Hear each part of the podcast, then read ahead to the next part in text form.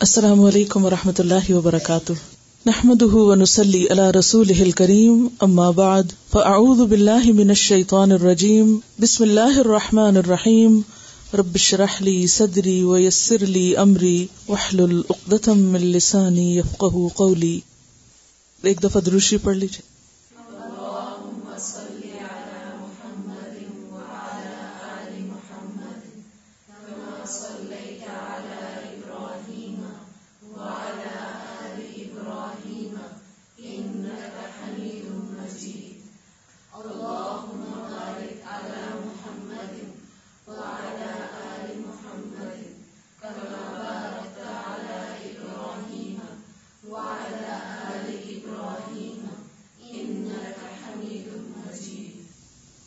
دعا مانگیے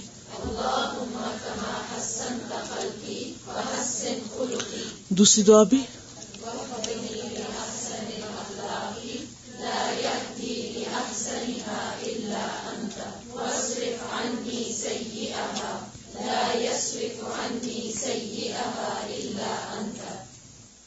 آج ہم پڑھیں گے انشاءاللہ جھگڑے کے بارے میں۔ الخسم الخسم کا مانا ہوتا ہے جھگڑا کرنا۔ اصل میں جھگڑا کرنے کے لیے لفظ آتا ہے خصومت۔ اور خسم کہتے ہیں جھگڑا کرنے والے کو، مد مقابل کو۔ قال اللہ تعالی، اولم یر الانسان انا خلقناه من نطفة فاذا هو خصیم مبین۔ اللہ تعالی کا ارشاد ہے، کیا انسان دیکھتا نہیں ہے یعنی غور نہیں کرتا؟ کہ ہم نے اسے نطفے سے پیدا کیا اور پھر وہ سری جھگڑالو بن کر کھڑا ہو گیا۔ یعنی انسان اپنی اصل اور اپنی حقیقت کو دیکھے کہ وہ کیا چیز تھا۔ انسان کا آغاز کس چیز سے ہوا؟ اور وہ چیز نیکے ڈائی سے نظر بھی نہیں آتی۔ اتنی چھوٹی چیز کہ جس کا بظاہر کوئی وجود نہیں۔ وہاں سے اس کی تخلیق کا آغاز ہوا۔ اور پھر صرف اللہ کی رحمت سے ایک کے بعد ایک مرحلہ پار کرتا گیا۔ اور جب اللہ نے اس کو مکمل صحت، قوت، طاقت، جسمانی اور عقلی اعتبار سے دی، تو پھر اس نے اپنی ان طاقتوں کو کس کام لگایا؟ کہاں استعمال کیا؟ کبھی اللہ سے جھگڑنے میں اور کبھی بندوں سے جھگڑنے میں۔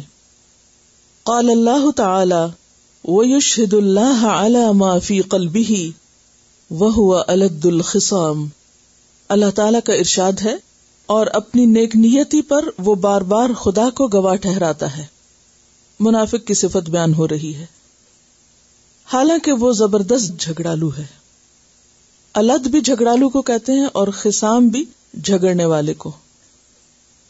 خسم کی جمع ہے خسام یعنی جھگڑنے والوں میں سب سے زیادہ جھگڑالو۔ جو قسمیں کھا کھا کر دوسروں کو اپنی نیک نیتی کا یقین دلاتا ہے، لیکن اس کا عمل اس کے بالکل برخلاف ہے۔ معاملات میں وہ بہت جھگڑالو ہے۔ جھگڑا عام طور پر کیوں ہوتا ہے؟ جھگڑا کب ہوتا ہے؟ یا جھگڑا کون کرتا ہے؟ جھگڑا اس وقت ہوتا ہے جب ایک شخص دوسرے کی مرضی کے خلاف بات کرتا ہے۔ یا کوئی بات اسے اپنی شان کے خلاف نظر آتی ہے۔ بنیادی وجہ جھگڑے کی بھی تکبر ہی ہے۔ ایروگنس سرکشی۔ خود کو بڑا سمجھنا۔ خود کو زیادہ عقل مند سمجھنا۔ اپنی بات کو حتمی سمجھنا۔ اور اپنی بات کو منوانے کی خواہش رکھنا۔ اور اگر کوئی نہ مانے تو زور سے منوانا۔ تو یہ منوانے کے لیے جو زور لگانا ہے اور زبانی حجتیں کرنا یا پھر ہاتھ کا استعمال، یہی جھگڑا ہوتا ہے۔ یہیں سے جھگڑے کا آغاز ہوتا ہے۔ ان اروت ابن زبیری ان عائشہ رضی اللہ عنہا اخبرت قالت، استأذن رجل على رسول الله صلى الله عليه وسلم فقال ائذنوا له بئس اخو العشيرة او ابن العشيرة فلما دخل الان له الكلام؟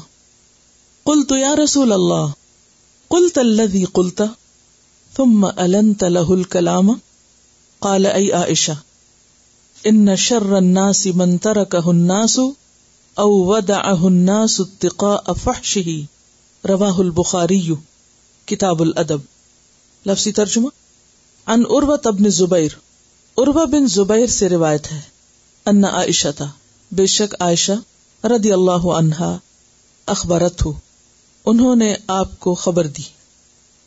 حضرت عائشہ نے حضرت عروا کو بتایا۔ قالت، کہنے لگی، استأذن رجل، اجازت مانگی ایک شخص نے۔ اللہ رسول اللہ رسول اللہ پر صلی اللہ علیہ وسلم۔ فقال، تو آپ نے فرمایا لہو اجازت دے دو اس کو۔ اسے آنے دو اور اس کے آنے سے پہلے اس کے بارے میں کچھ الفاظ کہے اور وہ الفاظ اچھے نہیں تھے۔ کیا تھے وہ لفظ؟ بئس اخ العشیرتی۔ کتنا برا ہے بھائی قبیلے کا۔ او یا فرمایا، ابن العشیرتی بیٹا اس قبیلے کا۔ یعنی جس قبیلے کا وہ شخص تھا، اس سے نسبت کر کے کہا کہ اس قبیلے کا بیٹا یا بھائی کیسا برا شخص ہے۔ فلم دخلا پھر جب وہ شخص داخل ہو گیا، آپ کے پاس آیا۔ الانا، نرم کیا یا نرمی سے کیا، لانا یلین لین، اور الانا باب فعال سے ہے۔ الانا لہ الکلام، اس کے ساتھ نرمی سے بات کی۔ کل تو میں نے کہا یعنی حضرت عائشہ نے، یا رسول اللہ، اے اللہ کے رسول صلی اللہ علیہ وسلم۔ قلتا آپ نے کہا تھا اللہ قلتا جو آپ نے کہا تھا۔ الفاظ دہرائے نہیں، اور مراد ہے، بئس اخ العشیرہ کی طرف۔ ثم النت له الکلام، پھر آپ نے نرمی سے کیا اس سے کلام۔ قالا، فرمایا، اے عائشہ ہاں عائشہ، ایسا ہی کیا میں نے۔ کیوں؟ اس لیے کہ ان بے شک شر الناسی لوگوں میں بدترین، برا شخص وہ ہے من جو ترا کہ چھوڑ دے اس کو۔ اناسو لوگ، جسے لوگ چھوڑ دے یعنی اس سے ملاقات، بات چیت، تعلق، معاملہ۔ او یا ودا ودا کر دے، چھوڑ دے۔ اناسو لوگ یعنی لوگ اس سے میل ملاقات بند کر دیں۔ اتقاء، بچنے کے لیے فحش ہی اس کی بد کلامی سے۔ اس کی بد اخلاقی سے بچنے کے لیے اس کو چھوڑ دیں، تو اس وجہ سے میں نے اس سے بد اخلاقی کا معاملہ نہیں کیا، حالانکہ وہ شخص بہت برا تھا۔ اسے بخاری نے روایت کیا ہے کتاب الادب میں۔ اس حدیث کو روایت کیا ہے اروا بن زبیر نے اپنی خالہ حضرت عائشہ رضی اللہ تعالی عنہا سے۔ کیا جانتے ہیں آپ حضرت اروا کے بارے میں؟ کون تھے؟ حضرت اسما کے بیٹے تھے۔ کس چیز میں مشہور تھے؟ ان کی بڑی شہرت تھی۔ کچھ معلوم نہیں معلوم۔ جس دن ہمیں یہ معلوم ہو گیا کہ ہمیں نہیں معلوم، اس دن ہم معلوم کرنے کی کوشش بھی کریں گے۔ ابھی تک ہمیں یہ بھی معلوم نہیں کہ ہم جانتے نہیں۔ اس لیے جاننے کی ضرورت بھی نہیں رکھتے۔ اروا بن زبیر جو ہیں، کیا صحابی تھے؟ تابعی تھے۔ حضرت عمر فاروق کی وفات سے ایک سال پہلے پیدا ہوئے تھے۔ تو صحابی کیسے ہو سکتے ہیں؟ صحابی کون ہوتا ہے؟ جس نے نبی صلی اللہ علیہ وسلم کو دیکھا ہو، آپ سے ملاقات کی ہو ایمان کی حالت میں۔ تو اروا بن زبیر جیسا کہ نام سے ظاہر ہے، زبیر کے بیٹے ہیں اور زبیر بن العوام حضرت اسما جو حضرت عائشہ کی بہن ہے ابو بکر صدیق رضی اللہ تعالیٰ عنہ کی بیٹی ہیں، ان کے شوہر ہیں، حضرت زبیر۔ اور حضرت زبیر کے اور بھی بیٹے تھے، لیکن اروا بن زبیر خاص طور پر علم میں مشہور ہوئے۔ ایک موقع پر چار نوجوان خانہ کعبہ کے قریب بیٹھ کر آپس میں کچھ گفتگو کر رہے تھے۔ انہیں سنا گیا تو وہ کچھ دعائیں مانگ رہے تھے۔ عبداللہ بن زبیر، یہ کون تھے؟ انہی کے بھائی تھے۔ عبداللہ بن زبیر نے کہا، مجھے خلافت کی تمنا ہے۔ اروا نے کہا، میری تمنا یہ ہے کہ لوگ مجھ سے علم حاصل کریں۔ مصب کہنے لگے، میری تمنا ہے کہ میں عراق کی فلاں عورت سے شادی کروں۔ عبداللہ بن عمر کہنے لگے، میری تمنا یہ ہے کہ اللہ مجھے بخش دے، میری مغفرت کر دے۔ اور وقت نے دیکھا کہ ہر ایک کی دعا قبول ہوئی۔ اروا کوئی معمولی عالم نہیں تھے، ان کا شمار مدینہ کے سات بڑے فقہا میں ہوتا ہے، جن کو فقہ سبا کہا جاتا ہے۔ یہ وہ سات لوگ تھے جن کی طرف ہر مشکل میں رجوع کیا جاتا تھا علم سیکھنے کے لیے، مسائل معلوم کرنے کے لیے۔ اروا نے بڑے بڑے صحابہ کرام سے علم حاصل کیا اور ان میں خاص طور پر اپنی خالہ حضرت عائشہ سے۔ یعنی اگر یہ کہا جائے کہ حضرت عائشہ کے علم کا مردوں میں سے بڑا حصہ جس نے لیا تو وہ اروا ہی تھے۔ اور انہیں بہت بڑا ایڈوانٹیج یہ حاصل تھا کہ یہ ان کے پاس آ کے بیٹھ کے سامنے بیٹھ کر سیکھا کرتے تھے، جبکہ باقی مرد حضرات پردے کے پیچھے سے سیکھتے تھے۔ اروا مالی اعتبار سے بھی بہت مضبوط تھے۔ مدینہ میں ان کا بہت بڑا باغ تھا۔ اور جتنا بڑا باغ تھا، اتنا ہی بڑا دل بھی تھا۔ کہا جاتا ہے کہ جب ان کا باغ پک کر بالکل تیار ہو جاتا تو یہ باغ کی چار دیواری میں جگہ جگہ سے دیوار توڑ کر راستے بنا دیتے، تاکہ لوگ اندر آئیں اور جتنا جی چاہے پیٹ بھر کے کھائیں۔ اور جب تک سب لوگ خوش ہو کے کھا نہیں لیتے تھے، تو یہ پھل نہیں اٹھاتے تھے۔ اور جب بھی باغ کے اندر داخل ہوتے، تو بار بار یہ دعا پڑھا کرتے، ولولا اس دخل جنت کا کل تماشا اللہ سورت کا حف میں آتا ہے۔ بار بار اس دعا کو دہراتے تھے۔ کہ جو کچھ دیا ہے اللہ ہی نے دیا ہے۔ کہا جاتا ہے کہ نماز بہت شوق سے پڑھتے تھے اور کبھی جلدی نہیں پڑھتے تھے، ٹھہر ٹھہر کے پڑھتے تھے۔ قرآن پاک سے اس درجہ محبت تھی کہ زندگی میں صرف ایک دن قرآن کی تلاوت مس ہوئی۔ صرف ایک دن۔ صرف ایک دن۔ ہم ذرا اپنے آپ کو دیکھیں۔ جس دن اسکول سے چھٹی ہو، اس دن گھر میں بھی چھٹی۔ ہوں؟ اصل میں کام وہی کرتا ہے جو سیلف موٹیویٹڈ ہو۔ جس کے اپنے اندر شوق ہو۔ کسی اور کے کروانے سے کچھ نہیں ہوا کرتا۔ وہ کون سا دن تھا جس میں ان کے قرآن پڑھنے سے ناغا ہوا یعنی قرآن کی تلاوت نہ کر سکے۔ ہوا یہ کہ ان کو خلیفہ نے دمشق بلایا، ولید بن عبد الملک میں، اور یہ اپنے ساتھ اپنا جوان بیٹا بھی لے گئے۔ دونوں باپ بیٹا وہاں گئے۔ تو خلیفہ نے چاہا کہ ان کو شاہی استبل دکھایا جائے، جہاں بہت زبردست قسم کے گھوڑے بندے ہوئے تھے۔ جب یہ بیٹے کے ہمراہ استبل میں داخل ہوئے تو ایک گھوڑے نے اپنی ٹانگ زور سے ماری اور ان کے بیٹے کے سینے میں لگی اور وہ وہیں پر ہی فوت ہو گئے۔ بہرحال صبر کے ساتھ اپنے بیٹے کو دفن کر رہے تھے۔ جب دفن کر رہے تھے تو جنازے کی حالت میں ان کے پاؤں میں کچھ تکلیف ہوئی اور پاؤں متورم ہو گیا یعنی سوج گیا۔ بہرحال وہ تکلیف اتنی بڑی کہ بالآخر پاؤں کاٹنا پڑا۔ اور جب کاٹنے کے لیے اتبا آئے یعنی طبیب وغیرہ آئے تو انہوں نے کہا کہ آپ کو تھوڑی سی شراب پلا دیتے ہیں تاکہ آپ نشے میں آ جائیں اور پھر آپ کو درد کا احساس نہیں ہوگا۔ لیکن انہوں نے کہا کہ یہ نہیں ہو سکتا کہ میں ایک حرام چیز میں آفیت طلب کروں۔ اب کیا ہوا؟ طبیب نے بہت سے لوگوں کو بلایا کہ وہ ان کو پکڑ کر رکھیں تاکہ ٹانگ کاٹی جا سکے، کیونکہ وہ ورم پاؤں سے چل کے پھیلتا چلا جا رہا تھا۔ اور اگر وہ نہ کاٹی جاتی ٹانگ تو وہ سارے جسم کو لے جاتا۔ انہوں نے کہا کہ مجھے پکڑنے کی ضرورت نہیں۔ تم کاٹو اور میں اللہ کا ذکر کرتا ہوں۔ انہوں نے اللہ کا ذکر شروع کیا اور اس ذکر میں اتنے مگن تھے کہ پہلے گوشت کاٹا گیا، پھر ہڈی کاٹی گئی اور پھر ابلتے تیل کو اس جگہ پر لگایا گیا اور یہ بخیر و آفیت سب کام کرواتے رہے اس ذکر میں مگن ہونے کی وجہ سے۔ اس سے آپ اندازہ لگا سکتے ہیں کہ ان کی یکسوئی کا عالم کیا تھا۔ اللہ کے ساتھ کنیکشن کی حالت کیا تھی۔ ہماری طرح دل پراگندہ تھوڑی تھے۔ ادھر کا غم، ادھر کی فکر، وہ بات وہ بات۔ ہمارے ذہنوں پہ اتنی سوار ہوتی ہے کہ جب ہم نماز بھی پڑھتے ہیں یا قرآن بھی پڑھتے ہیں، تو ہمارے دل انہی چیزوں میں ابلتے کھولتے رہتے ہیں۔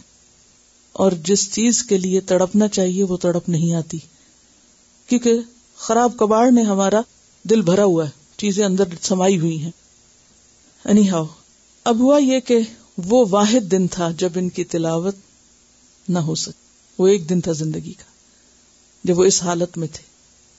جب یہ واپس گئے گھر، ان کو سوار کر کے واپس مدینہ لایا گیا، کیونکہ اب یہ چل نہیں سکتے تھے اور ویسے بھی سفر دور کا تھا دمشق سے۔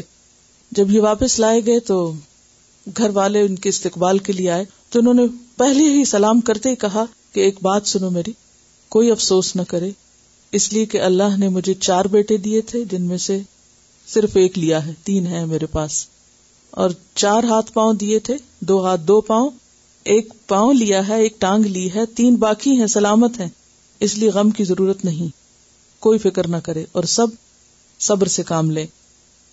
اب آپ دیکھیے کہ اس موقع پر بہت سے لوگ آئے اور ظاہر ہے کہ بہت ہر دل عزیز تھے اور لوگ ان کے پاس حاضر ہوا کرتے تھے بہت سے مسائل کے ساتھ۔ تو ان میں سے ابراہیم بن محمد بن طلحہ نے جب ملاقات کی تو بہت ہی خوبصورت الفاظ میں ان سے تعزیت کی اور اپنے دل کا حال بیان کیا۔ وہ الفاظ کیا ہے وہ کہتے ہیں، آپ کے جسم کا ایک حصہ اور آپ کی اولاد میں سے ایک بیٹا آپ سے پہلے جنت میں پہنچ چکے۔ اور باقی ماندہ بھی انشاءاللہ جنت میں جائیں گے۔ لیکن اللہ تعالیٰ نے آپ کی جانب سے ہمارے لیے وہ چیز باقی رہنے دی جس کے ہم محتاج تھے۔ اور اس سے ہم کبھی بھی مستغنی نہیں ہو سکتے۔ اور وہ ہے آپ کا علم اور جچی تلی رائے۔ اللہ تعالیٰ آپ کو اور ہمیں ان قیمتی اوساف سے فائدہ پہنچائے۔ اللہ آپ کو اجر و ثواب دینے پہ قادر ہے اور آپ کے حسن حساب کا ضامن ہے۔ عروا بن زبیر کا شمار فقہا میں ہوتا تھا، علماء میں ہوتا تھا اور ساری زندگی علم سیکھتے اور سکھاتے رہے۔ اور اپنے بچوں کے لیے بھی علم ہی کی خدمت اور علم ہی میں آگے جانا پسند کیا۔ انسان اپنے بچوں کے لیے کیا چاہتا ہے؟ جس چیز کی اسے خود سب سے زیادہ محبت ہوتی ہے اور جو وہ خود زندگی میں نہیں کر سکتا۔ یعنی ہمارے دل میں جو چیز بسی ہوئی ہوتی ہے، ہمارے دل میں جس چیز کی محبت ہوتی، مثلاً مال کی ہے، یا کسی عہدے کی ہے، یا شہرت کی ہے، یا کسی بھی چیز کی، تو ہم پہلے تو اپنی زندگی لگاتے ہیں اس میں کہ وہ ہم حاصل کر لیں۔ جب خود نہیں حاصل کر پاتے تو پھر اگلے اسٹیپ پہ کیا چاہتے ہیں؟ کہ جو ہمیں نہیں ملا، وہ ہمارے بچے پالے۔ انہوں نے اپنے بچوں کے لیے کیا چاہا؟ یہ اپنے بیٹوں کو ہمیشہ علم حاصل کرنے کی ترغیب دیتے اور کہا کرتے تھے کہ میرے پیارے بیٹو، علم حاصل کرو، اس کا حق ادا کرو۔ اگر تم اپنی قوم میں کمزور بھی ہوئے، تو اللہ تعالیٰ علم کی برکت سے تمہیں ممتاز بنا دے گا۔ یعنی اگر تم ویک بھی ہو اور تم معمولی بھی ہوئے، تو جب علم ہوگا تمہارے پاس، تو سب کچھ حاصل ہو جائے گا۔ اور پھر آہ بھر کے کہا کرتے، ہائے افسوس، کیا دنیا میں جاہل سے بڑھ کر بھی کوئی بدبخت ہوگا؟ بدقسمت ہوگا؟ جو شخص جاہل رہ جائے، لا علم رہ جائے، ہرگز نہیں۔ اپنی اولاد کو صدقہ خیرات کی تلقین کرتے ہوئے بہت خوبصورت نصیحت کرتے، جیسے خود بھی اپنے باغ کو کھول دیتے لوگوں کے کھانے پینے کے لیے۔ کہتے کہ اللہ کی راہ میں صدقہ اس طرح دیا کرو جس طرح ہدیہ یا توحفہ کسی عزیز کو پیش کیا جاتا ہے۔ جیسے اپنے کسی عزیز دوست کو ہدیہ پیش کرتے ہو، اللہ کی راہ میں بھی ایسے ہی دیا کرو۔ میرے پیارے بیٹو، کبھی بھی راہ خدا میں کوئی ایسی چیز بطور صدقہ نہ دینا جو تم اپنی قوم کے کسی عزیز کو دیتے ہوئے شرماؤ۔ یعنی اپنے کسی دوست ساتھی کو دیتے ہوئے، اپنے کسی رشتے دار کو دیتے ہوئے جو چیز شرماؤ کہ ہائے، وہ کیا کہے گا، کیا دیا میں نے؟ تو ایسی چیز اللہ کی راہ میں مت صدقہ کرو۔ اللہ تو بڑی عزت، شان و شوکت اور جاہو جلال والا ہے۔ یعنی اس کو ہی تم گٹیا چیز دو گے۔ اس کی عظمتوں کا تقاضا بھی یہی ہے کہ جو چیز بھی اس کے نام پہ دی جائے، وہ بھی قابل قدر، پسندیدہ اور ہر لحاظ سے عمدہ ہو۔ لیکن ہم لوگوں کا طرز عمل کیا ہے؟ اگر اللہ کی راہ میں کچھ دینا ہو، تو کیا دیتے ہیں؟ جو ردی بیکار، غیر ضروری چیز ہو۔ وہ اکثر کہتے، جب کسی کو کوئی اچھا کام کرتے دیکھو، مثلا کوئی کسی نیکی کے کام میں مشغول ہے، کسی کی خدمت کر رہا ہے، کوئی قرآن پڑھ رہا ہے، کوئی سیکھ رہا ہے، سکھا رہا ہے، کچھ، کوئی بھی اچھا کام، تو اس شخص سے اچھائی ہی کی امید رکھو۔ اگرچہ وہ شخص لوگوں کی نظروں میں برائی کیوں نہ ہو۔ یعنی لوگ اگر اسے برا کہیں بھی تمہارے پاس آ کے کہ وہ شخص اچھا نہیں، لیکن تم نے خود اس کو اچھا کرتے دیکھا ہے، تو اس کے بارے میں اچھی رائے ہی رکھو، کیونکہ اس سے مزید اچھے کاموں کی توقع رکھی جا سکتی ہے۔ اور جس شخص کو خود برا کام کرتے دیکھو، اس سے بچ کے رہو۔ اگرچہ وہ لوگوں کی نظروں میں اچھا ہی کیوں نہ ہو، کیونکہ اس سے کسی وقت کوئی اور برائی بھی سرزد ہوگی۔ خوب یاد رکھو، ایک نیکی بہت سی نیکیوں کا پیش خیمہ ہوتی ہے اور ایک برائی کئی برائیوں کو جنم دیتی ہے۔ تو اگر ایک شخص کسی ایک اچھے کام میں لگا ہے، تو وہ اور بھی اچھا کرے گا۔ اور اگر برے میں لگ گیا ہے، تو اس سے مزید برائی کی بھی توقع، کیونکہ اس کے بعد پھر ایک چین چل پڑتی ہے۔ بہرحال اپنے بچوں کو جو نصیحتیں کی، ان میں خاص طور پر توازو، تحمل، برداشت اور حسن اخلاق کی نصیحتیں تھی اپنے بچوں کو سمجھاتے ہوئے کہتے ہیں جس شخص کی بات میں مٹھاس ہو، چہرے پہ مسکراہٹ کی ہر دم چمک ہو، وہ لوگوں میں اس شخص سے زیادہ پسند کیا جاتا ہے جو ان پر بے دریغ مال خرچ کرتا رہے۔ یعنی ایک شخص اگر مال خرچ بھی کرتا رہے، لیکن مسکرا کے بات نہ کرے، اچھی طرح پیش نہ آئے، تو اس کا گراف پسندیدگی کا نیچے ہے۔ اور وہ شخص جو آپ کو مال نہ دے سکے، لیکن اچھے اخلاق سے پیش آئے، محبت سے پیش آئے، وہ اپنی قدر اور اپنی محبت دلوں میں زیادہ پیدا کر لیتا ہے۔ جب دیکھتے کہ لوگ ایش و عشرت کی طرف مائل ہو رہے ہیں، ناز و نام کے دل دادا ہو چکے ہیں، تو انہیں آپ صلی اللہ علیہ وسلم کی زندگی کی مشکلات اور مسائب کے بارے میں بتاتے۔ ایک تابی ہے محمد بن منقدر، وہ کہتے ہیں کہ اربا مجھ سے ملے، میرا ہاتھ پکڑا اور فرمایا، اے ابو عبداللہ، میں ایک دفعہ خالہ عائشہ کی خدمت میں حاضر ہوا، انہوں نے مجھے دیکھ کے فرمایا، بیٹا، میں نے کہا جی اما حضور، فرمایا، اللہ کی قسم، نبی صلی اللہ علیہ وسلم کے گھر میں چالیس چالیس راتیں آگ نہیں جلتی تھی، نہ چولہا جلتا۔ تو میں نے ادب سے عرض کیا، پھر آپ کا گزارا کیسے ہوتا؟ فرمایا، بس کھجور اور پانی سے۔ یعنی جب کوئی شخص ایسی شکایت کرتا، یا بہت زیادہ دنیا کی طرف دوڑنے لگتا، تو وہ لوگوں کو یہی واقعہ سنایا کرتے تھے کہ تم کس پیغمبر کی امت ہو اور کن چیزوں میں پڑ گئے۔ بہرحال یہ تھے ارب بن زبیر اور ان کی ساری نصیحتوں سے کیا پتا چلتا ہے کہ یہ وہ شخص ہے کہ جس نے علم کی روح کو پایا ہے اور علم سیکھتے سیکھتے ان تجربات کو حاصل کیا ہے اور ان باتوں کو سمجھا ہے جو واقعی حکمت کہلاتی ہے ایک ہوتا نا علم اور ایک ہوتا ہے حکمت۔ علم جب ڈائجسٹ ہوتا ہے کسی کے اندر تو پھر حکمت ٹپکتی ہے وہاں سے۔ پھل جیسے پکتا ہے تو پھر اس کا رس ٹپکتا ہے۔ تو حکمت بھی اس رس کی طرح ہوتی ہے کہ جو علم کے جذب ہونے اور علم کے عمل میں آنے کے بعد نصیب ہوتی ہے۔ بہرحال، اکہتر سال کی عمر میں فوت ہوئے۔ سیونٹی ون ایئرس کے تھے جب ان کی وفات ہوئی۔ یہ تھے اروا بن زبیر۔ یہ روایت کرتے ہیں حضرت عائشہ رضی اللہ عنہا سے کہ انہیں حضرت عائشہ نے خبر دی۔ کیا خبر تھی؟ کہ ایک شخص رسول اللہ صلی اللہ علیہ وسلم کے پاس آنے کی اجازت مانگتا ہے۔ آپ نے اجازت دے دی کہ اسے آنے دیا جائے۔ حالانکہ وہ شخص اچھا شخص نہیں تھا۔ قبیلے کا برا آدمی تھا۔ لیکن جب وہ اندر آیا تو آپ نے اس کے ساتھ بہت اچھے اخلاق کا مظاہرہ کیا۔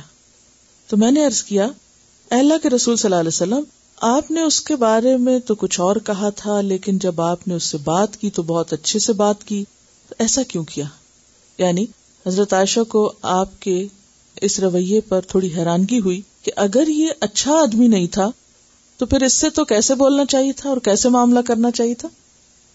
ہم کیسے کرتے ہیں؟ اگر ہمیں کسی کے بارے میں شک بھی ہو جائے کہ وہ اچھا آدمی نہیں ہے، تو پھر ہمارا اخلاق کہاں جاتا ہے؟ پھر ہم اپنا حق سمجھتے ہیں کہ اس کے ساتھ ویسا ہی کریں، بلکہ اس سے بڑھ کے بھی بدتمیزی کریں تو ہمارا رائٹ ہے تاکہ ہم اس کو سبق سکھائیں، اس کے برا ہونے کا۔ تو اس پر آپ صلی اللہ علیہ وسلم فرمایا کہ بدترین ہے وہ آدمی جس کی بد کلامی کے ڈر سے لوگ اسے چھوڑ دیں، اس سے بات نہ کرنا چاہیں۔ تو مطلب کیا تھا آپ کے کہنے کا؟ کہ میں نے اچھے سے بات اس لیے کی ہے کہ اگر میں بد اخلاقی سے پیش آؤں تو لوگ تو مجھ سے ملنا جلنا بھی چھوڑ دیں گے۔ تو وہ شخص خود برا ہے جس سے لوگ اس کی بد اخلاقی کی وجہ سے ملنا جلنا چھوڑ دیں۔ یعنی میں بھی پھر کس مقام پہ آ جاؤں گا؟ اسی کے۔ یہاں ایک سوال ذہن میں آتا ہے کہ آپ نے اس کی غیر حاضری میں اس کے بارے میں ایسی بات کیوں کہی؟ کیا یہ غیبت میں نہیں آتا؟ کیونکہ غیبت کی تعریف یہ ہے کہ ذکر کا اخا کا بیما یک کسی کا ذکر ایسے الفاظ میں کرنا جو اس کو ناپسند ہو۔ تو آپ نے اسے بس اخل اشیرا کہا کہ یہ اپنے قبیلے کا بدترین شخص ہے۔ کیوں؟ اس میں آپ نے صرف ایک لفظ میں نام لیے بغیر ہنٹ دے دیا۔ کوئی لمبا چوڑا تبصرہ اور کہانی اور واقعات نہیں سنائے۔ صرف الرٹ کیا اپنی اہلیہ کو، کیونکہ آپ اس سے بہت اچھے سے بات کرنے والے تھے۔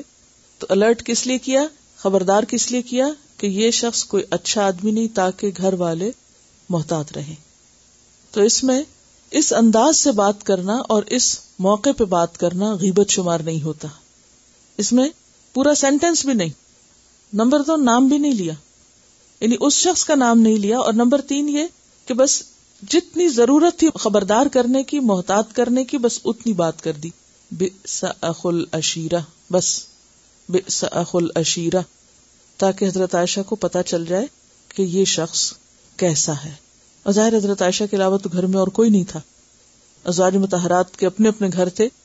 اور ایک طرح سے اکیلی اکیلی ہوتی تھی۔ تو اس میں اگر کوئی بھی شخص نبی صلی اللہ علیہ وسلم کی غیر موجودگی میں آتا ہے، تو ازواج کو پتا ہونا چاہیے کہ کون آ رہا ہے، کون اجازت لے رہا ہے، کون کس کام کے لیے آیا ہے اور اس کے ساتھ کیا معاملہ کرنا ہے۔ اور اہم بات جو پتہ چل رہی ہے وہ کیا ہے کہ اس شخص کے بد اخلاق ہونے کے باوجود بھی آپ نے اس کے ساتھ بہت اچھے اخلاق کا مظاہرہ کیا۔ ہمارے لیے کیا سبق ہے اس میں؟ کوئی کیسا بھی ہو، ہمیں اپنے اخلاق کے مطابق چلنا ہے۔ اگر یہ حد مقرر نہ کی جائے تو پھر تو کوئی شخص بھی اخلاق پہ قائم رہ ہی نہیں سکتا۔ کیونکہ پھر ہم میں سے ہر ایک کے پاس یہ جواز ہے، کیا؟ کہ وہ بھی تو ایسا ہی ہے نا۔ اگر میں نے یہ کیا تو اس نے کون سا اچھا کیا؟ اور عام طور پر ہم اسی طرح اپنے آپ کو جسٹیفائی کرتے ہیں اور اپنا رائٹ سمجھتے ہیں، اپنا حق سمجھتے ہیں کہ دوسرا چونکہ اچھا نہیں لہٰذا مجھے ایسا بننا پڑتا ہے۔ تو یاد رکھیے کہ اگر آپ نے وہی کیا جو ایک بد اخلاق شخص کرتا ہے یا بد اخلاقی کی ڈیفینیشن میں آتا ہے، تو پھر آپ بھی اچھے اخلاق پر فائز نہیں ہو سکتے، با اخلاق نہیں کہلا سکتے۔ تو اخلاق کیا ہے؟ کوئی اچھا کرے تب بھی اچھا کیا جائے، اور کوئی اچھا نہ کرے تب بھی اچھا کیا جائے۔ اچھوں سے بھی اچھا اور بروں سے بھی اچھا۔ اور پھر آپ دیکھیے کہ جو آپ نے بات فرمائی کہ لوگوں میں بدترین انسان وہ ہے کہ جس کی جھگڑالو طبیعت اور جس کی بد اخلاقی اور بد کلامی اور بدتمیزی کی وجہ سے لوگ اس سے ڈرنے لگے اور اس سے بچنے لگے اور اس کے سامنے آنے سے گریز کرے لوگ کس سے گریز کرتے ہیں؟ ملاقات کرنے کو یا بات کرنے کو؟ بعض اوقات ایسا ہوتا ہے نا کہ کسی انسان کو کسی سے بات کرنے کی ضرورت بھی ہوتی۔ لیکن لوگ آگے نہیں بڑھتے، بات نہیں کرتے، کر ہی نہیں پاتے۔ کیوں نہیں کرتے؟ وجہ کیا ہوتی ہے؟ اس کی بد اخلاقی کی وجہ سے، اس کی بدتمیزی کی وجہ سے، اس کی سختی کی وجہ سے۔ تو یہ کوئی اچھی علامت نہیں، کوئی اچھا سائن اچھا سمبل نہیں، اچھی مثال نہیں کہ لوگ توبہ توبہ کریں ایسے شخص سے بات کرنے سے۔ اللہ کے رسول صلی اللہ علیہ وسلم اس کو شر الناس کہہ رہے ہیں، بدترین انسان۔ انسانوں میں سے انتہائی بدترین انسان کہ جس سے لوگ بات نہ کرنا چاہیں۔ اگلی حدیث، ان عائشة رضی اللہ عنها عن النبي صلی اللہ علیہ وسلم قال، ان ابغض الرجال الى الله الالد الخصم رواہ البخاری کتاب المظالم۔ ان عائشة عائشہ رضی اللہ عنہا سے روایت ہے، عن النبی وہ روایت کرتی ہیں نبی صلی اللہ علیہ وسلم سے۔ قالا، آپ نے فرمایا، ان، بے شک اب غدا سب سے زیادہ ناپسندیدہ، الرجالی، مردوں میں سے۔ اور عورتیں بھی اس میں شامل اللہ اللہ کے نزدیک۔ الد سب سے زیادہ جھگڑالو۔ قوم الدا قرآن پاک میں آتا نا۔ الد سب سے زیادہ جھگڑالو۔ بات بات میں جھگڑا کرنے والا، پیچھے پڑ جانے والا، بےزتی کر دینے والا الخصم جھگڑالو شخص ہے کہ جو جھگڑے کے بغیر بات نہ کرے، جو ہر بات میں جھگڑا پیدا کر دے، جو سیدھی بات کو بھی الٹا کر دے۔ اسے بخاری نے روایت کیا ہے۔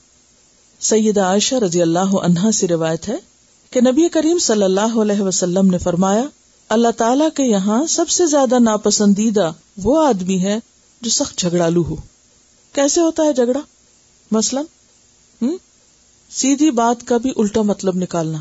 سیدھی صاف آسان بات کا غلط مطلب نکال کے بات کو آؤٹ آف کانٹیکس بیان کرنا۔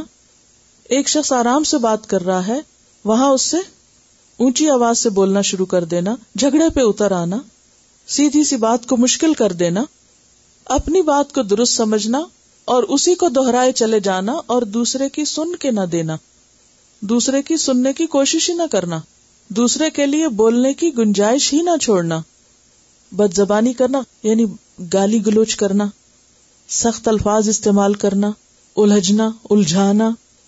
دوسرے کو کنفیوز کرنا۔ آ، بیل مار، نہیں مارتا تو پھر بھی مار۔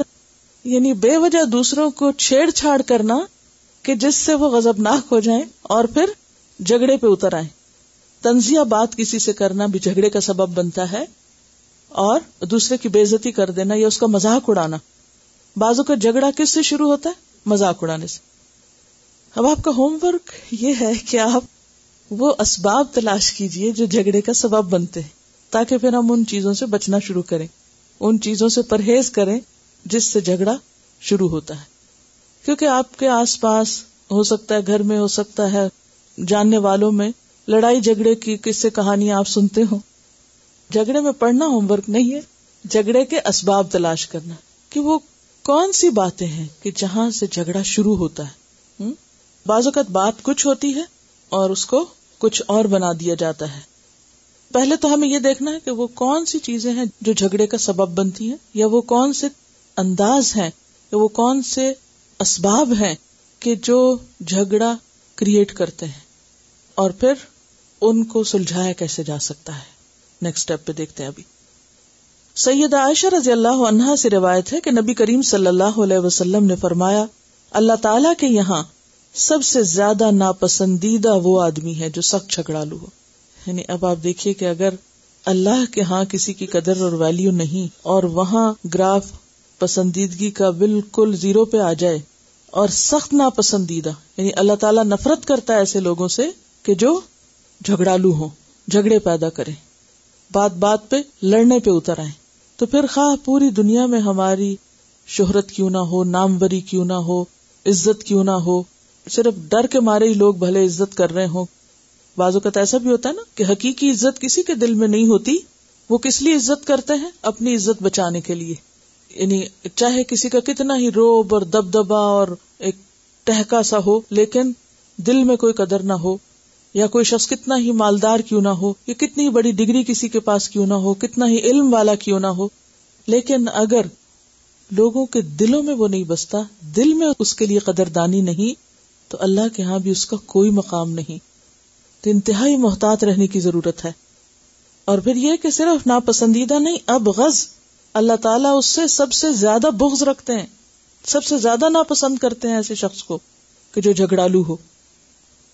اگلی حدیث ہے ان انس ابن مالک عن النبی صلی اللہ علیہ وسلم قال، اتدرون مل عدت قال اللہ ورسوله عالم قال، نقل الحديث من بعد الناس الى بعد ليفسد بينهم رواه البيهقي في السنن الكبرى كتاب الشهادات ان انس ابن مالک، انس بن مالک رضی اللہ عنہ سے روایت ہے ان النبی نبی صلی اللہ علیہ وسلم سے روایت کرتے ہیں۔ انہ بے شک وہ کالا آپ نے فرمایا اتدرونا کیا تم جانتے ہو؟ مل عدتا کہ بد خلق کون ہے؟ قالو، انہوں نے کہا، اللہ و رسول عالم، اللہ اور اس کا رسول سب سے زیادہ بہتر جانتے ہیں۔ قالا فرمایا، نقل الحدیثی بات کو روایت کرنا ممباد الناسی بعض لوگوں سے الا بازن طرف باز کے لیف سدا تاکہ وہ فساد کرے بئی نہ ان کے درمیان۔ اور یہاں عدتا کا لفظ جو ہے، یہ خبیص کے معنوں میں ہے۔ اللہ عد چھوٹا، کانٹے دار درخت۔ جیسے جھاڑیاں ہوتی ہیں نا، کبھی آپ گزرے ہو کسی ایسے جنگل سے جہاں زمین کے اوپر پھیلی ہوئی جھاڑیاں کانٹوں والی ہوں اور وہ آپ کے کپڑوں کو چپک جائیں اور آپ جتنا چھڑانے کی کوشش کریں، اتنا ان سے اور الجھے اور اسی سے پھر عدت بدخلق انسان کے لیے بھی آتا ہے۔ سیدنا انس بن مالک رضی اللہ عنہ سے روایت ہے کہ نبی کریم صلی اللہ علیہ وسلم نے فرمایا، کیا تم جانتے ہو کہ عدہ کیا ہے؟ صحابہ رضی اللہ عنہم نے کہا، اللہ اور اس کے رسول بہتر جانتے ہیں۔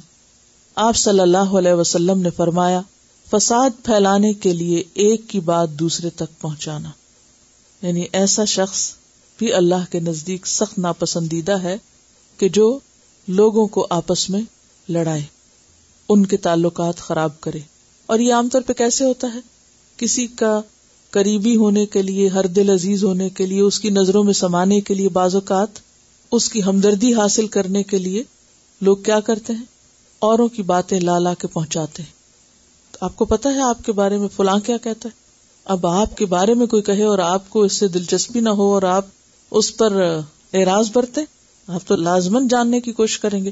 اگر وہ کہے نہیں، میں نہیں بتاتا، تب بھی کہیں گے، اب تم پہ قسم ہے، تم بتاؤ۔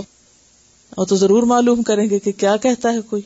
اور پھر، بعض اوقات سچی بات اور بعض اوقات جھوٹی اور بعض اوقات آؤٹ آف کانٹیکسٹ کیونکہ بعض اوقات کسی شخص نے وہ بات اس معنی میں نہیں کہی ہوتی جس میں دوسرے تک پہنچا دی جاتی۔ اور اس سے کیا ہوتا ہے؟ دوسرے کا دل خراب ہوتا ہے۔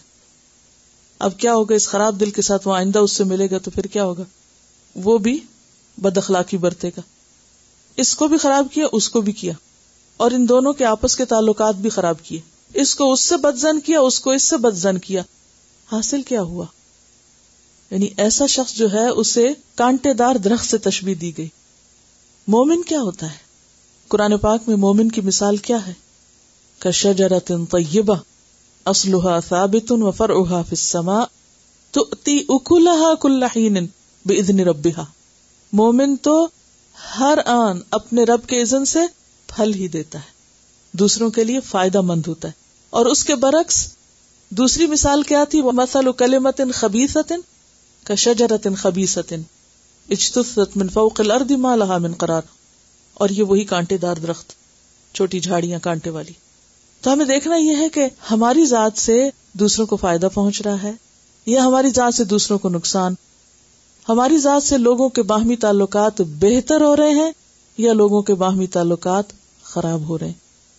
بعض اوقات بلا وجہ ہم اپنی فرسٹریشن دور کرنے کے لیے، اپنا غصہ نکالنے کے لیے مسئلہ ہماری کسی سے نہیں بنتی، تو ہم کیا کرتے ہیں؟ چلے، اپنی نہیں بنتی تو نہ صحیح، اس کا مقام اوروں کی نظر میں بھی جا کے گراتے ہیں، اور پھر دوسروں کو بھی وہ وائرس لگاتے ہیں، اور پھر ان کو بھی باہم جھگڑا دیتے ہیں، اور وہ پھر ایک سائیکل چل پڑتا ہے۔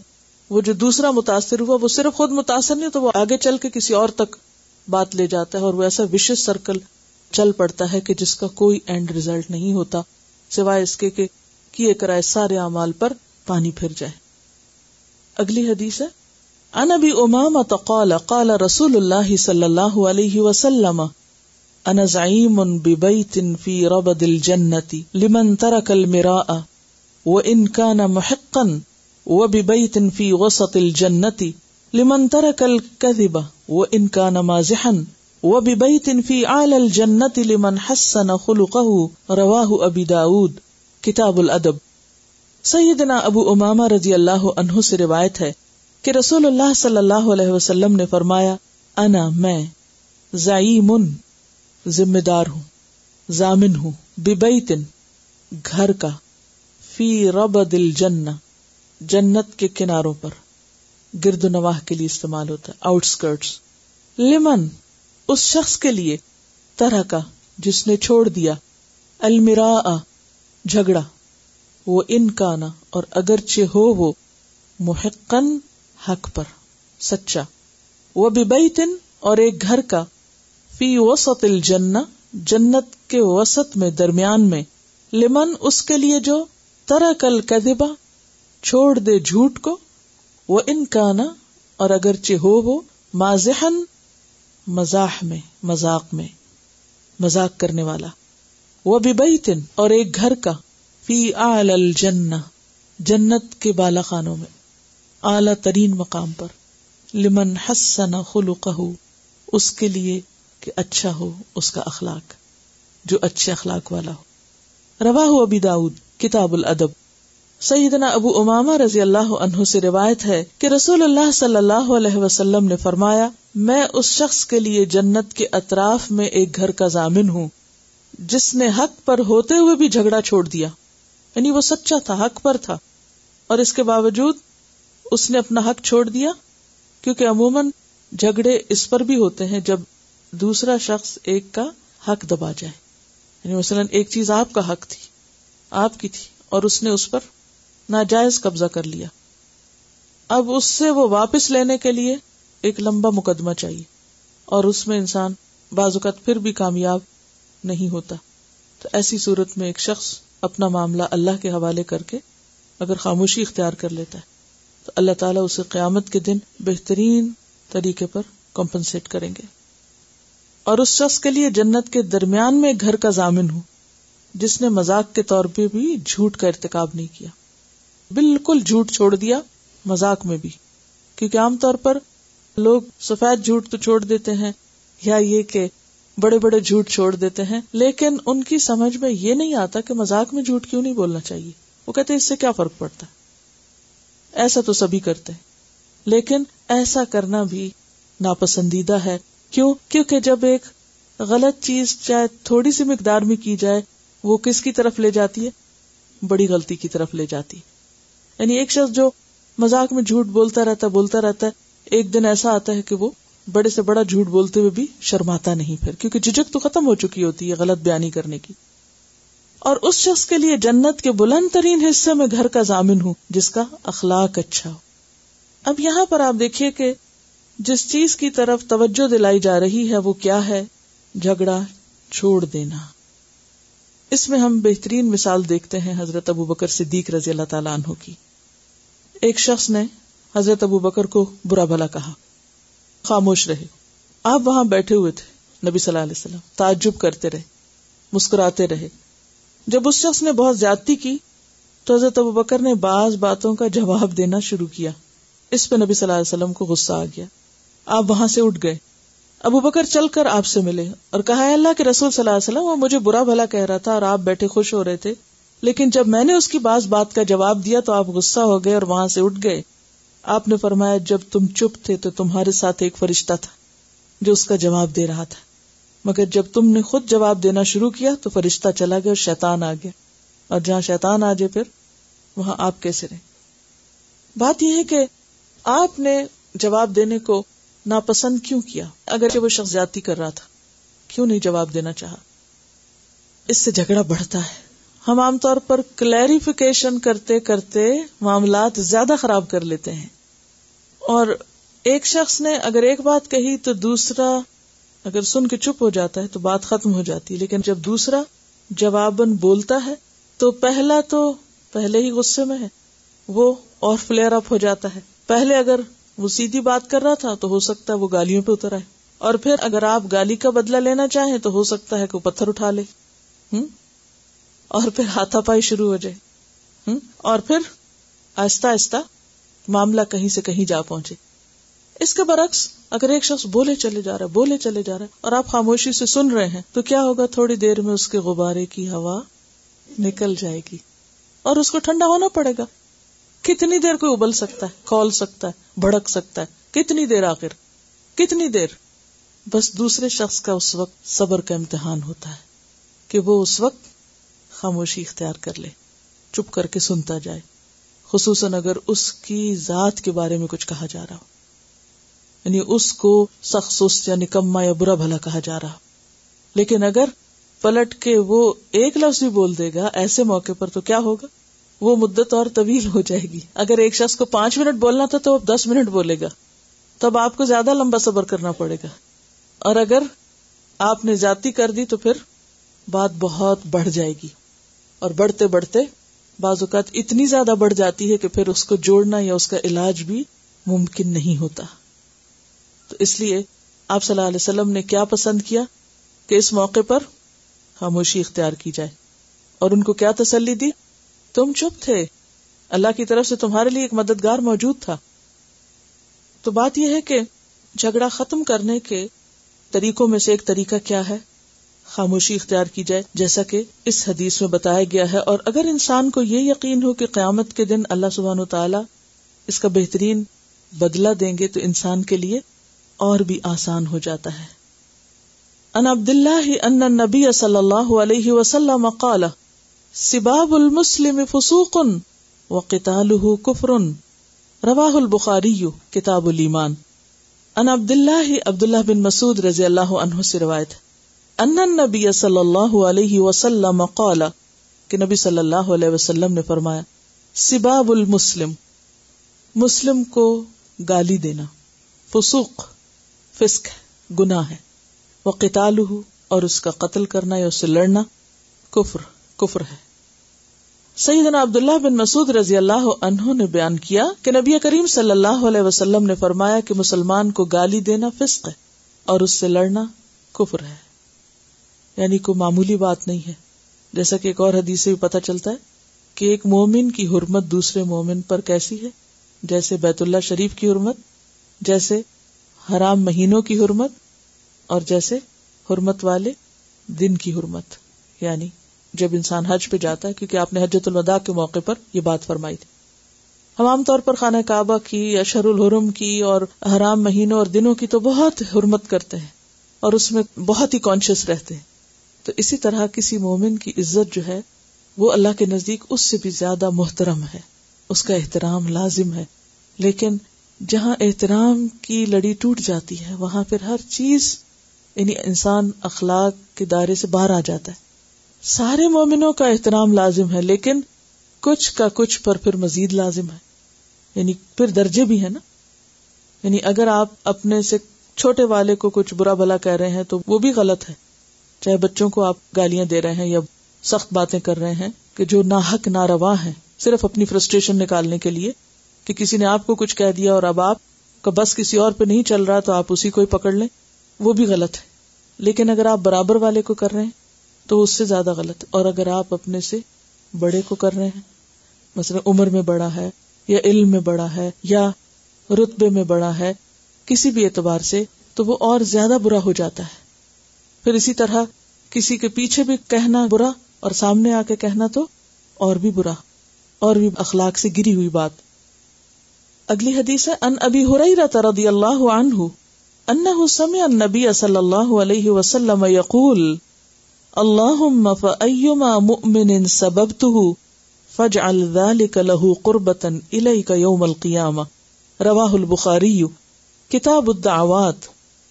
انا ابی هريرة ابو هريرة رضی اللہ عنہ سے روایت ہے انه سمع، کہ انہوں نے سنا النبی نبی نبی صلی اللہ علیہ وسلم سے یقول آپ فرمایا کرتے تھے۔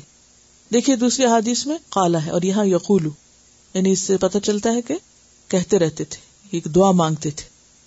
کیا اللہ اے اللہ فیما پس کوئی بھی مؤمن مؤمن سبب تو ہوں میں نے اس کو گالی دی۔ فجال تو کر دے۔ ذالکا، اس بات کو۔ لہو، اس کے حق میں۔ قربتن قربت کا ذریعہ۔ الہی کا تیری طرف۔ یوم القیامت، قیامت کے دن۔ سیدنا ابو حرارہ سے روایت ہے کہ انہوں نے نبی کریم صلی اللہ علیہ وسلم سے سنا، آپ نے فرمایا، اے اللہ، میں نے جس مومن کو بھی برا بھلا کہا، سباب گالی کو بھی کہتے اور سباب سخت الفاظ بولنے کو کسی کے بارے میں یا کسی کی توہین کرنا۔ میں نے جس مومن کو بھی برا بھلا کہا، تو اس کے لیے اسے اپنی قربت کا ذریعہ بنا دے۔ یعنی وہ الفاظ جو اس کے بارے میں کہے گئے اور اس کو تکلیف دے گئے، تو اس پر اس نے جو صبر کیا یا اس کو جو نقصان ہوا، اس کے بدلے میں اسے قیامت کے دن اپنا قرب دے دے۔ یعنی دنیا میں ہی اس شخص کے حق میں دعا مانگ کر کمپنسیٹ کیا۔ اس سے پتا چلتا ہے کہ کس قدر محتاط تھی آپ کی سوچ اور آپ کی زندگی؟ اسی زندگی کو تقوا والی زندگی کہتے ہیں۔ تو آپ کے ہوم ورک میں یہ دعا زبانی یاد کرنا ہے۔ پہلے ہم احادیث یاد کرتے نا نا۔ تو یہ حدیث بھی ہو گئی اور دعا بھی ہو گئی۔ کہیے اللہ فیما مؤمن سبب تو فج الدالکا لہو قربتن یوم القیامتی. اللہ فیما مؤمن سبب تو فج ذلك له قربتا إليك يوم القيامة اللهم فأيما مؤمن سببته فاجعل ذلك له قربة إليك يوم القيامة انا ابي هريره قال، سئل النبي صلى الله عليه وسلم، ما اكثر ما يدخل الجنه قال التقوى وحسن الخلق۔ وسئل، ما اكثر ما يدخل النار؟ قال، الاجوفان، الفم والفرج۔ رواه ابن ماجه کتاب التحفه انا ابي هريره ابو هريره رضی اللہ عنہ سے روایت ہے، قال، انہوں نے کہا، سئل، سوال کیا گیا۔ نبی صلی اللہ علیہ وسلم، نبی صلی اللہ علیہ وسلم سے، کیا سوال؟ ماں کیا ہے وہ چیز اکثر جو سب سے زیادہ ما يدخل الجنہ، جو جنت میں داخل کرے گی لوگوں کو؟ وہ کون سی چیز ہے جو لوگوں کو سب سے زیادہ جنت میں لے جانے والی ہے؟ کالا فرمایا اتقوا محتاط زندگی گزارنا تقوا وہ حسن الخلق اور اچھا اخلاق۔ تقوا تو اندر کی کیفیت ہے اور حسن الخلق خلق بیسیکلی عادت کو کہتے ہیں، اچھی عادتیں۔ وسو الا اور پوچھے گئے آپ ماں اکثر، کیا ہے وہ چیز؟ ما يدخل النار، جو داخل کرے گی آگ میں یعنی لوگوں کو۔ قال الاجوفان دو کھوکھلی چیزیں۔ دو کشادہ چیزیں، الفم منہ والفرج اور شرم کا۔ اسے ابن ماجہ نے روایت کیا ہے۔ سیدنا ابو حرارہ رضی اللہ عنہ سے روایت ہے کہ رسول اللہ صلی اللہ علیہ وسلم سے سوال کیا گیا کہ کون سے اعمال انسانوں کے زیادہ جنت میں جانے کا سبب بنے گے۔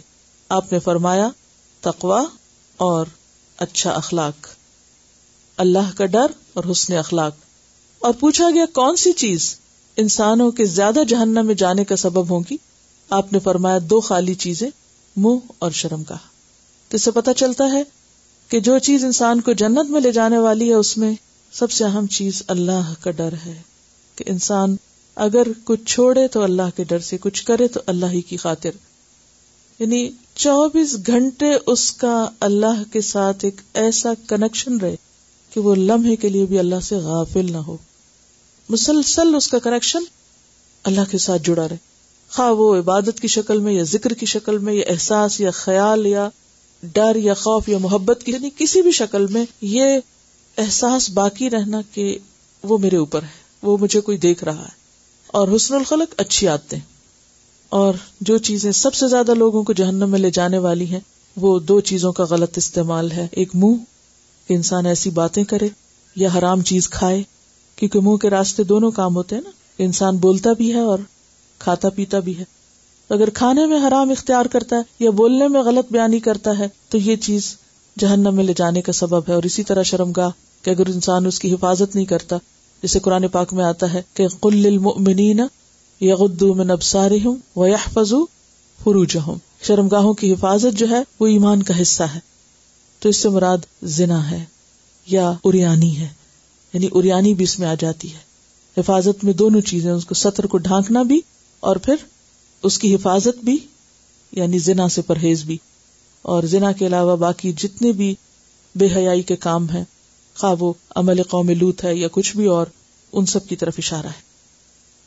ان سہل ابن سعد ان رسول اللہ صلی اللہ علیہ وسلم قال، من يدمن لي ما بين لحييه وما بين رجليه اضمن له الجنة، رواه البخاري سیدنا سہل ابن سعد رضی اللہ عنہ سے روایت ہے کہ رسول اللہ صلی اللہ علیہ وسلم نے فرمایا، من جو کوئی یدمن ضمانت دیتا ہے گارنٹی دیتا ہے، لی میرے لیے ماں بین اللہ ہی جو اس کے دو جبڑوں کے درمیان ہے۔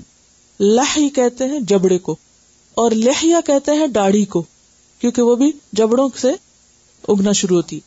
یہ الگ بات ہے کہ کچھ لوگ جبڑوں پر داڑھی کو باقی نہ رکھے اور صرف نیچے کے حصے کو ہی داڑھی سمجھے وہ ماں بئی نہ رجلئی ہی اور جو اس کی دو پاؤں یا ٹانگوں کے درمیان ہے۔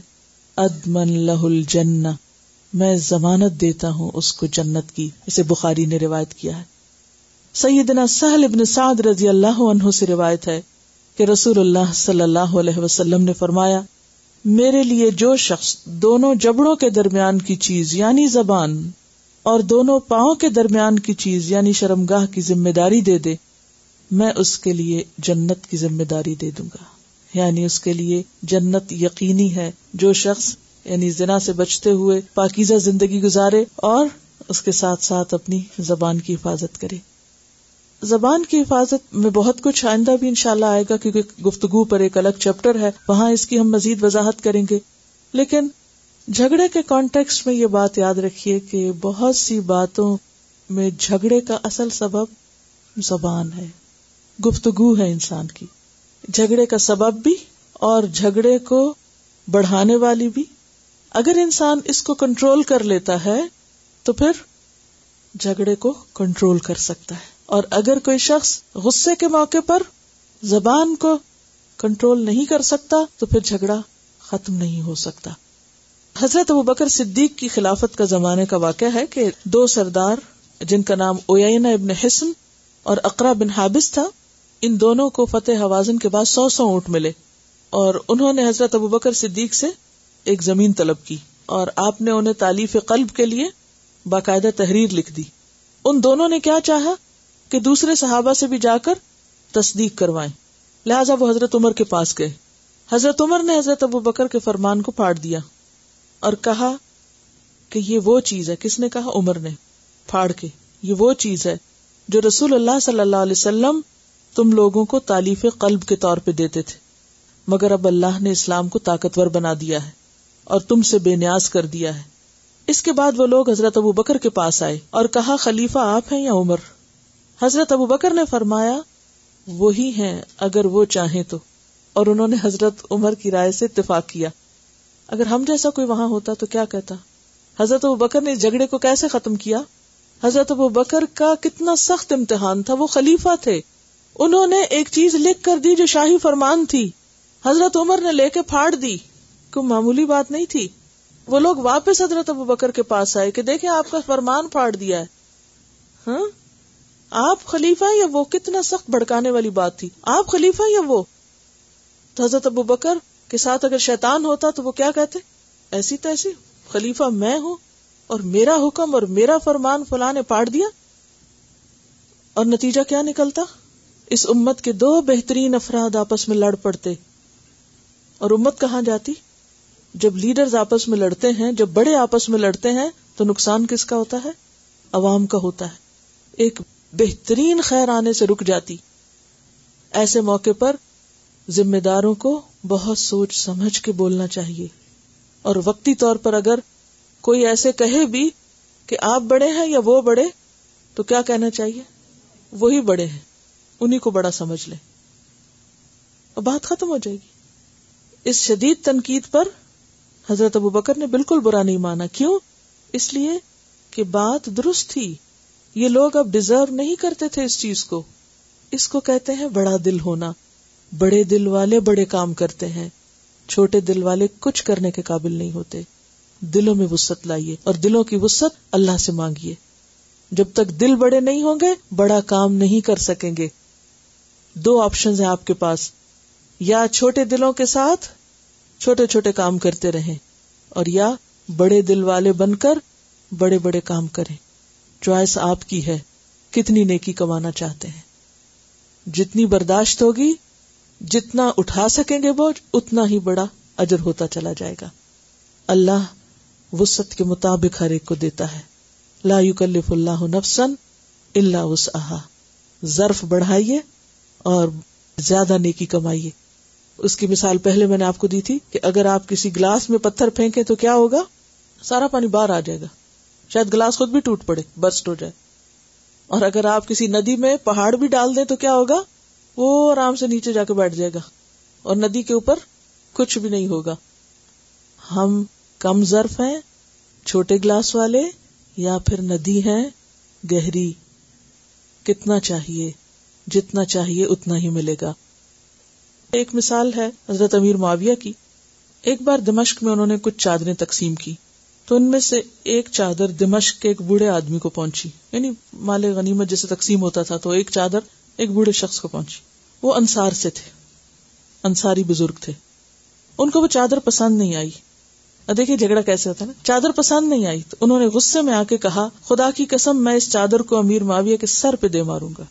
بوڑھے ہو جاتے انسان، ویسے بھی ذرا ہر چیز کمزور ہو جاتی ہے تو ٹیمپر بھی کنٹرول کرنا بازوقت مشکل ہوتا ہے، جوانوں کی نسبت۔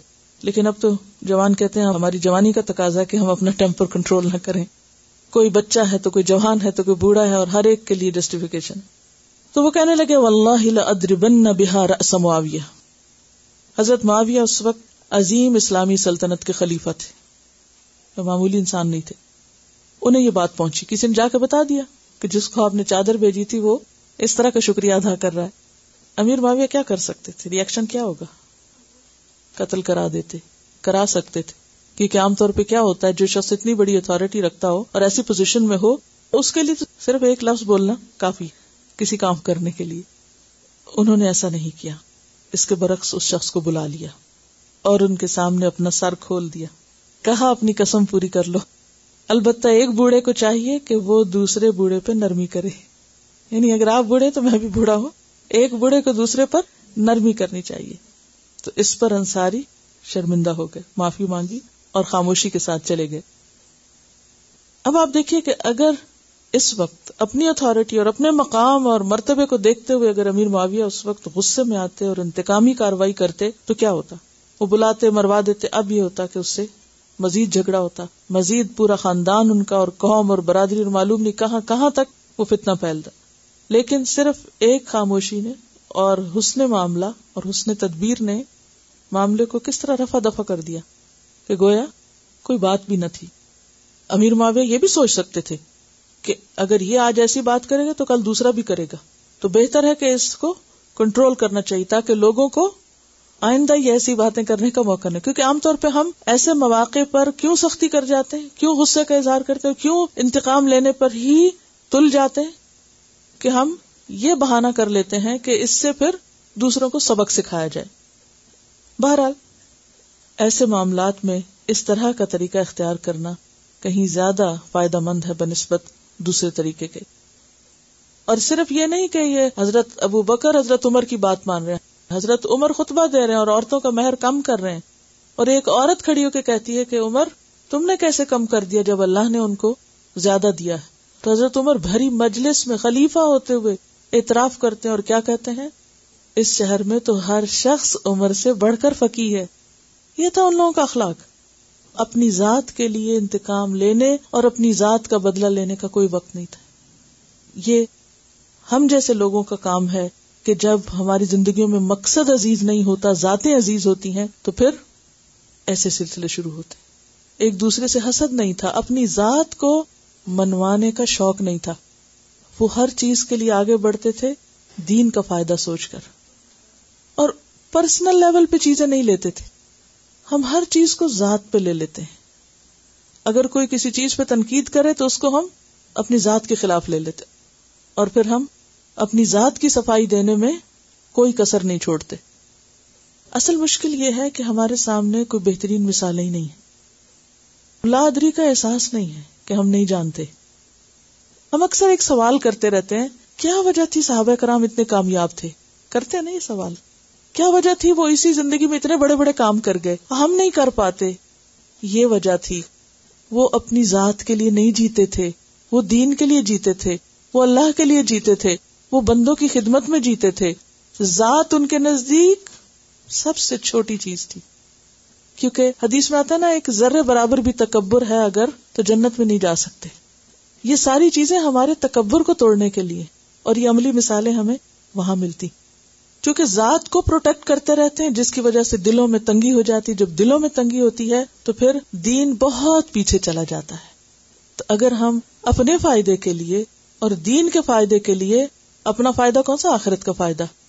تھوڑی سی قربانی کر لیں تو آج بھی بہت کچھ ہو سکتا ہے۔ اور آج اگر نہیں ہو رہا، مسلمانوں کے اندر تو اس کی بنیادی وجہ یہی ہے۔ سبحان و بحمدک، نشہد اللہ الہ الا انت، نستغفرک ونتوب الیک.